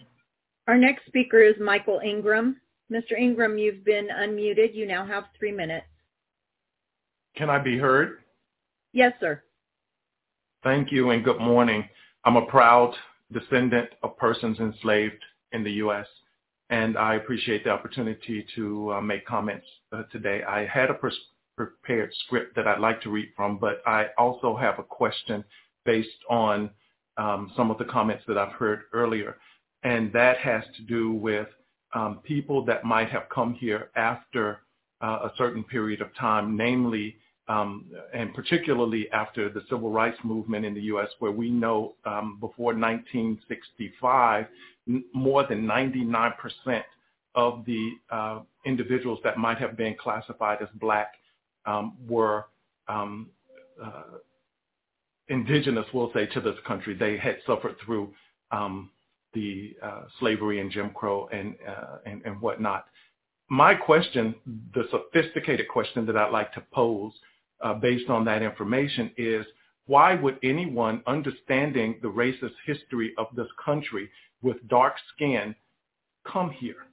Because my understanding is that it would not be to participate in a struggle that had already well taken place. So if you know that this place is a racist place, why would you come here if you thought you had to participate in that racism as a victim? In any case, I'll continue to say that I was born almost fifty-five years ago as an American Negro in South Carolina. My great-grandfather, whom I knew, was a sharecropper and had to move around in his uh, in the area where, where I was born uh, multiple times, taking his family of nine with him because of uh, some of the injustices that we're talking about compensating uh, today. Specificity matters and lineage matters. Otherwise, you don't have reparations. You have a program. In any case, I'll continue with the statement that was prepared to say that I stand with my community of descendants, and I strongly urge this task force to vote for lineage-based reparations eligibility intended by the author of A B thirty-one twenty-one, Secretary Shirley Weber, as well as recommended by our best and legal constitutional experts. I also strongly urge this task force to reject any race or harms-based tiers eligibility proposals. Race-based legislation is illegal and unconstitutional in California and federally, and any harms-based, lineage-neutral legislation would open reparations to anyone of any race. Vote for lineage-based eligibility today. Reject race or harms-based tiers eligibility. The language of A B thirty-one twenty-one is clear. The legislative intent is clear, the legal advice is clear, and the public has been clear for almost a year. Vote for lineage, no, no tears today, and thank you very much. Thank you, Mister Ingram, for commenting this morning. Our next speaker is Karen Singleton.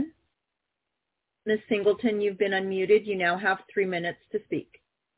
Thank you. Good morning, panel. My name is Doctor Karen Singleton, and I'm a clinical psychologist with a trauma specialty calling from Cambridge, Massachusetts. We believe your actions in California will have a wide-reaching effect, and we will be listening closely to what you decide here in Cambridge and beyond. As a Black psychologist, I've seen Black women and men in groups and individual therapy for over two decades. I've seen clients who identify as gay and straight and non-binary, having few economic resources, being very financially comfortable, attending community colleges, elite colleges. And what I've seen with these students, adults, families, people who are born abroad, people who are born here, the common denominator I've observed is anti-Blackness. It's the common thread that I feel has been carefully crafted in this historical scarf that continues to choke the um, clients that I've seen, that continues to plague them and threaten them and really um, be a uh, threat to their safety and to mine, and holds its grip tightly and keeps them from flourishing and thriving and honestly just existing and living their life in a way that feels safe and whole. And as a therapist who's committed to my clients and their safety, I bear witness over and over again to their experiences of seeking health care and mental health care outside of my office, and being misdiagnosed and underdiagnosed and overdiagnosed, and assumptions that are made about them after people just looking at them in a glance, a quick glance that's often casual and hostile and dismissive and many things, but overly laden with assumptions about them just based on the way that they present. And in the midst of this mental health crisis that we all know about, that's coupled with anti-Blackness and this continued legacy of slavery and racism, that glance can have dire consequences. And these experiences, in my opinion, can lead to them and their families to understandably distance themselves from mental health care, which can often have dire consequences as well, and negative mental health consequences that I've seen all too close when I'm comforting families that have dealt with loss. And so as someone in the healing profession who intimately understands this from a personal experience, from an academic experiences, um, from professional experiences, I really implore you to ensure that this harm doesn't continue and that it doesn't reoccur. So thank you for hearing me out today. Thank you, Doctor Singleton. Um, Doctor Moore, we'd like to check in with you. It's uh, ten twenty-five, and we have technically time for two more speakers, but I believe there are a couple more. Um, Trini, what is what do we um, have? I I have four uh, speakers promoted, and I haven't promoted any more for the in the interest of time. Doctor Moore, the four speakers. Mm-hmm. Thank, Thank you. you. Uh, the next speaker will be uh, Robert Kalin. Mister Kalin, you've been unmuted. You now have three minutes.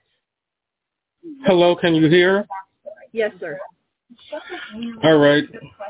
So I want to thank Kamilah Moore, Monica Montgomery Stepp, Jovan Scott Lewis, and Amos Brown for voting in line with the people and Assemblywoman Weber's original intent of the bill.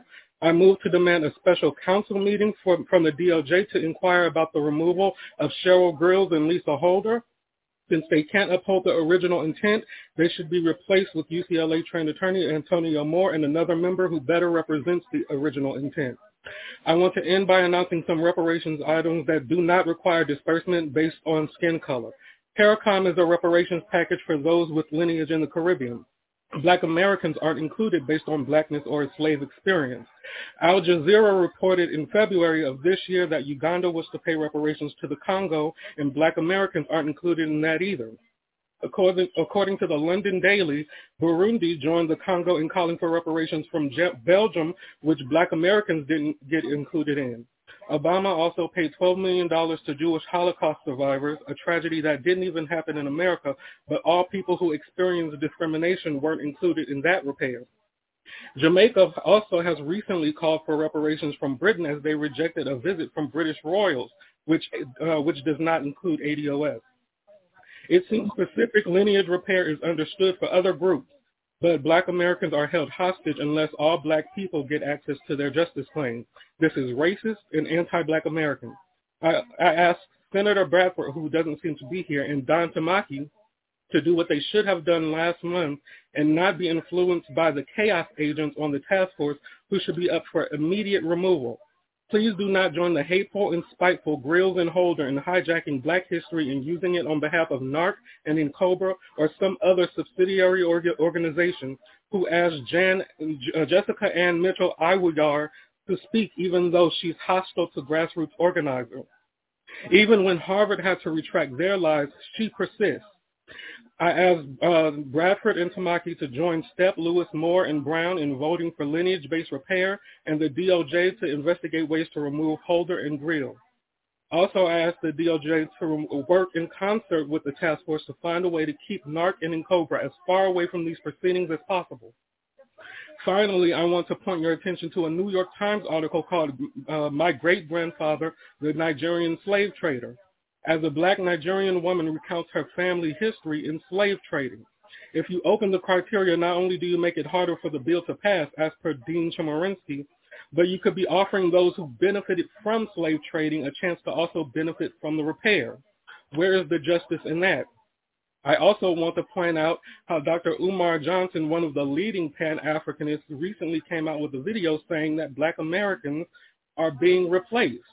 So if he can see it, someone who has fought uh, organizing groups Mister such Caleb, as A D O S before. I'm so sorry or to cut you off. Anyone else. Uh, yeah, I'm so sorry. Thank you so much for your comments today and your time for showing up. Next speaker, please. The next speaker is uh, Jennifer Williams. Miz Williams, you've been unmuted. You now have three minutes to speak. Thank you.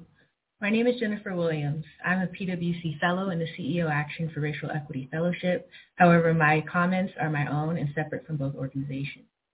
I live in L A County with my husband and our three-year-old daughter. I must note that my husband is a Black Caribbean Canadian who is now a U S citizen. In contrast to my husband, I was born and raised in California. My mother and father were also born and raised here, and both of their families on both sides migrated here from other parts of the country. My piecemeal ancestry research shows that I am a descendant of slaves on both sides of my ancestry.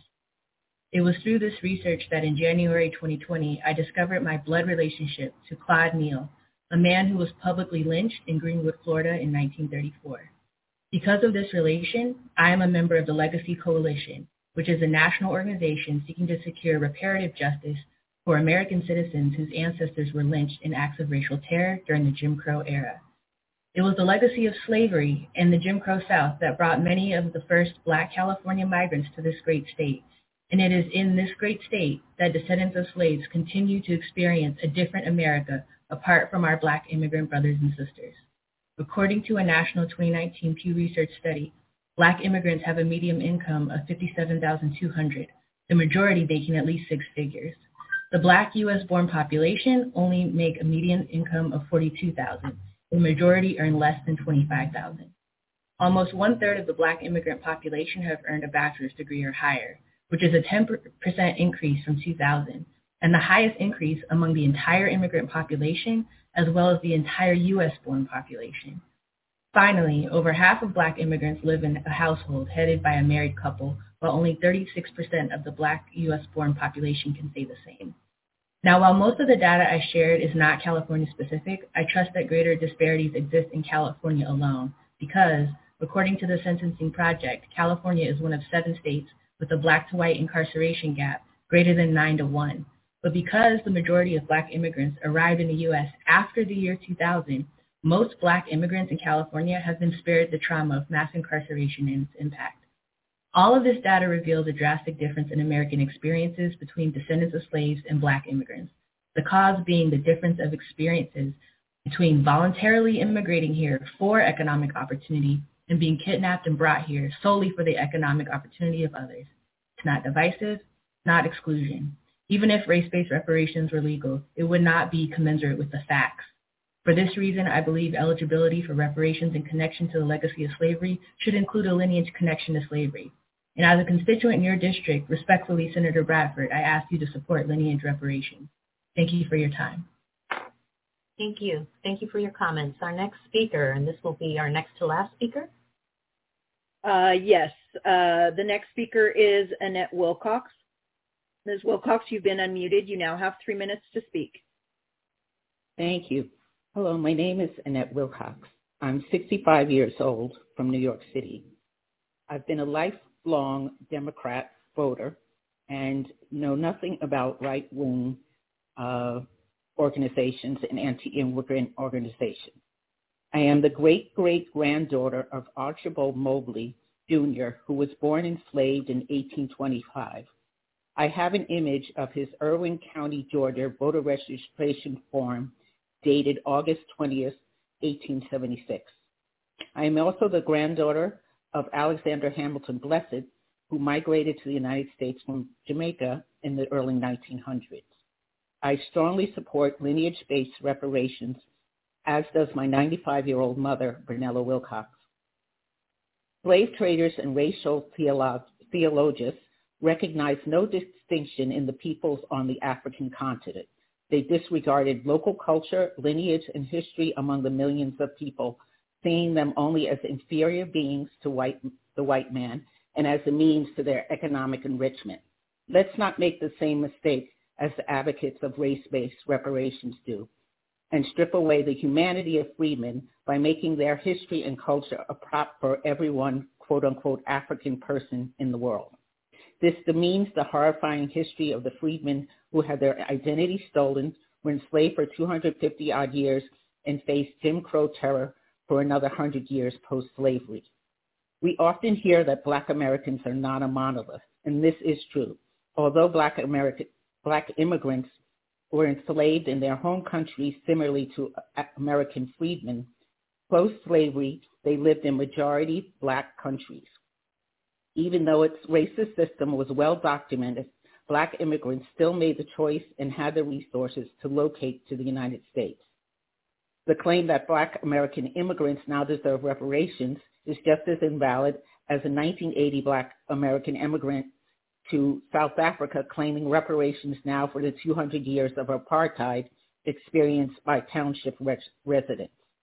Just as reparations to Native Americans has gone to specific tribes and Japanese internment reparations did not include all Asian people in the United States, we must respect the individual humanity of people.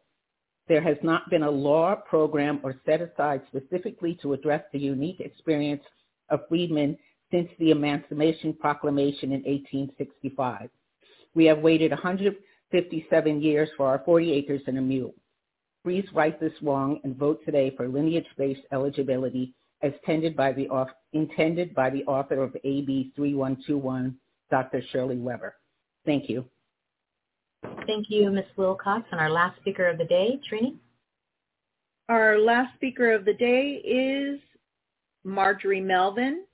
Miz Melvin, you've been unmuted. You now have three minutes to speak. Good morning, Task Force. Can you hear me? Yes, ma'am. Thank you. Um, as stated, my name is Marjorie Melvin. I was born and raised in the state of California. I'm presently living in the state of California. Uh, my, I am a descendant of U S chattel slavery, both sides. Mom is from Louisiana. Dad is from Texas, came to the state in nineteen sixties. Parents experienced redlining, unable to buy property in the nicer areas due to redlining. We're told that despite working at Boeing and, and Rockwell, that they would have to live in South Los Angeles, which is where I was born and raised and lived. While there as a child, I witnessed um, things that no child should have to witness. Under the policies of former L A Police Chief Daryl Gates, I witnessed battering rams being run through uh, properties in South Los Angeles. I saw uh, children addicted to crack as a result of crack cocaine brought into communities. And then later on, as a professional um, uh, board of parole member, I saw Black people over-incarcerated from Donovan State Prison in San Diego all the way up to Pelican Bay State Prison. And mostly non-Black people were able to benefit from the Black American bodies lingering in state prisons. I saw this on a regular basis as a member of the parole board. As an administrative judge with the Department of Social Services, I saw Black children lingering in foster care. The only way to remedy what has been assault against Black Americans is through lineage-based reparations. Shirley Weber, who expressed her intent, which was to create uh, policies and proposals that address the history of discrimination against Black Americans and to address the racial wealth gap, said that lineage-based reparations was her intent. I'm speaking primarily to Joan Sawyer and Bradford. Your colleague used her political will and her social capital to push for reparations-based uh, uh, policies that will target and address our needs as Black Americans. I am asking you to support lineage-based reparations. Do what your colleague wanted. Follow her intent. You all have the power to do that. And I would close by saying, just thank you for letting me speak. Do the right thing. Thank you. Thank you, Miz Melvin. Thank you all of the speakers today. We've reached the allotted time for public comment. If you were not able to provide public comment, we invite you to um, join tomorrow morning. There will be another public comment session, and you can attend future meetings or submit written comments or testimony via email at reparationstaskforce at g o j dot c a dot gov. And again, we apologize for the technical difficulty that we had this morning starting the starting the hearing. Chair Moore, I'd like to turn it back over to you. Thank you, and thank you, Trini.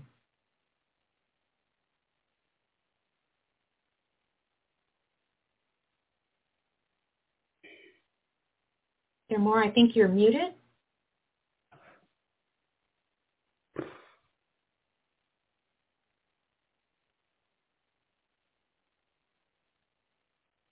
We just lost her, Aisha.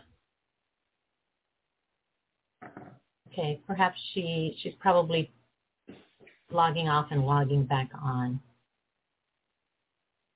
Uh, everyone, we will be with you momentarily to continue the hearing. Thank you.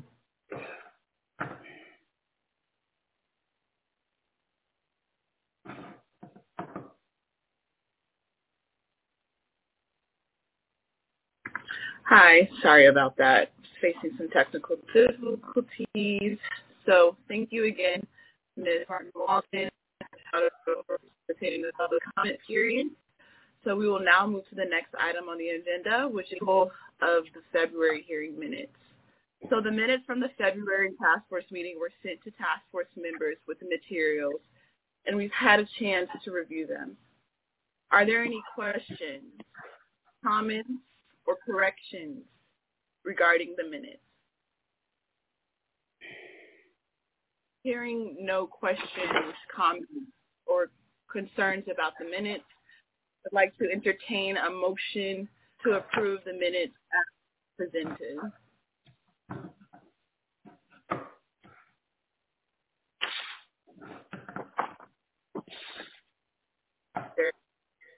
Because I can't see everyone on the screen.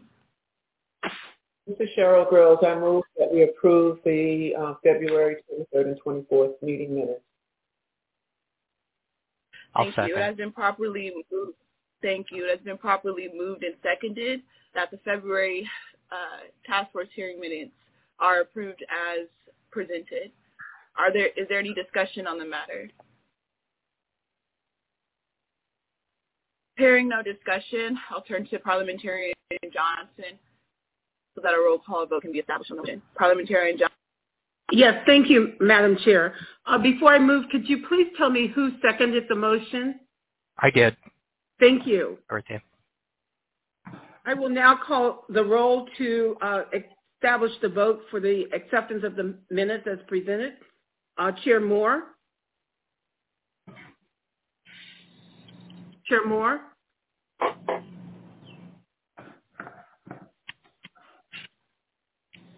Vice Chair Brown. Chair Moore, I see you. Um, can you nod your head, or either way, I can't hear you. Okay, thank you. Vice Chair Brown. Member Bradford. Member Bradford. Member Grills.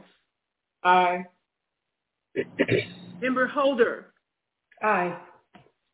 Member Joan Sawyer. Member Lewis. Aye. Member Tamaki? Aye. Member Montgomery Stepp? Member Montgomery Stepp? Madam Chair, there were five members voting.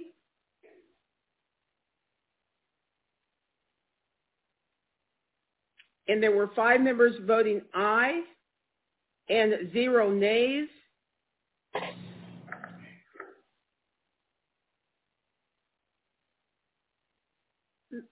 Madam Chair, okay. So the, thank you, Parliamentarian Johnson. So there are five members voting, five ayes and zero nays. So the ayes have it and the motion carries. The minutes are approved as presented. So the next item on the agenda and um, the next item on the agenda is Community Engagement Plan update from Member Grills.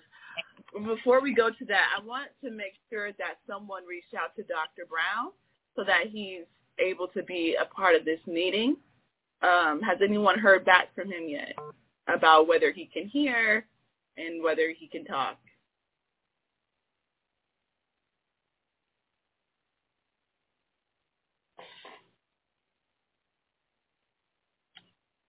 Chair Moore, we've tried to promote him. He's actually on the attendee side. We've tried to promote him, but he hasn't accepted the, uh, um, he hasn't click the continue button to promote over. So someone may need to assist him with a presenter link.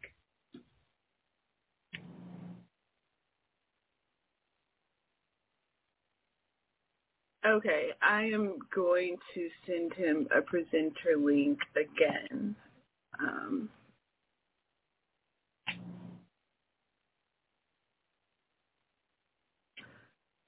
can I just, give me one moment, please.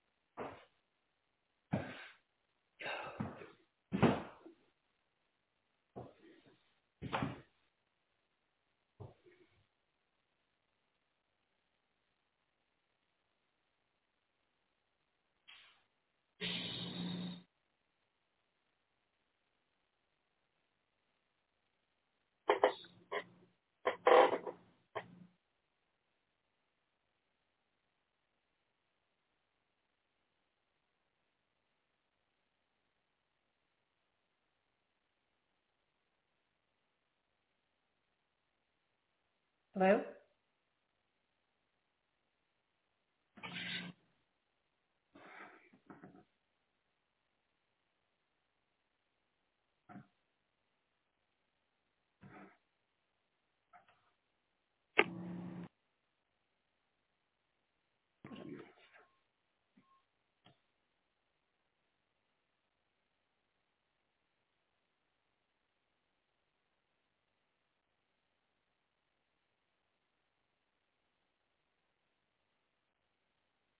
So I sent Doctor Brown the lot, the link uh, directly, so he should be on shortly. Um, we shouldn't proceed until we're able to get him on the call.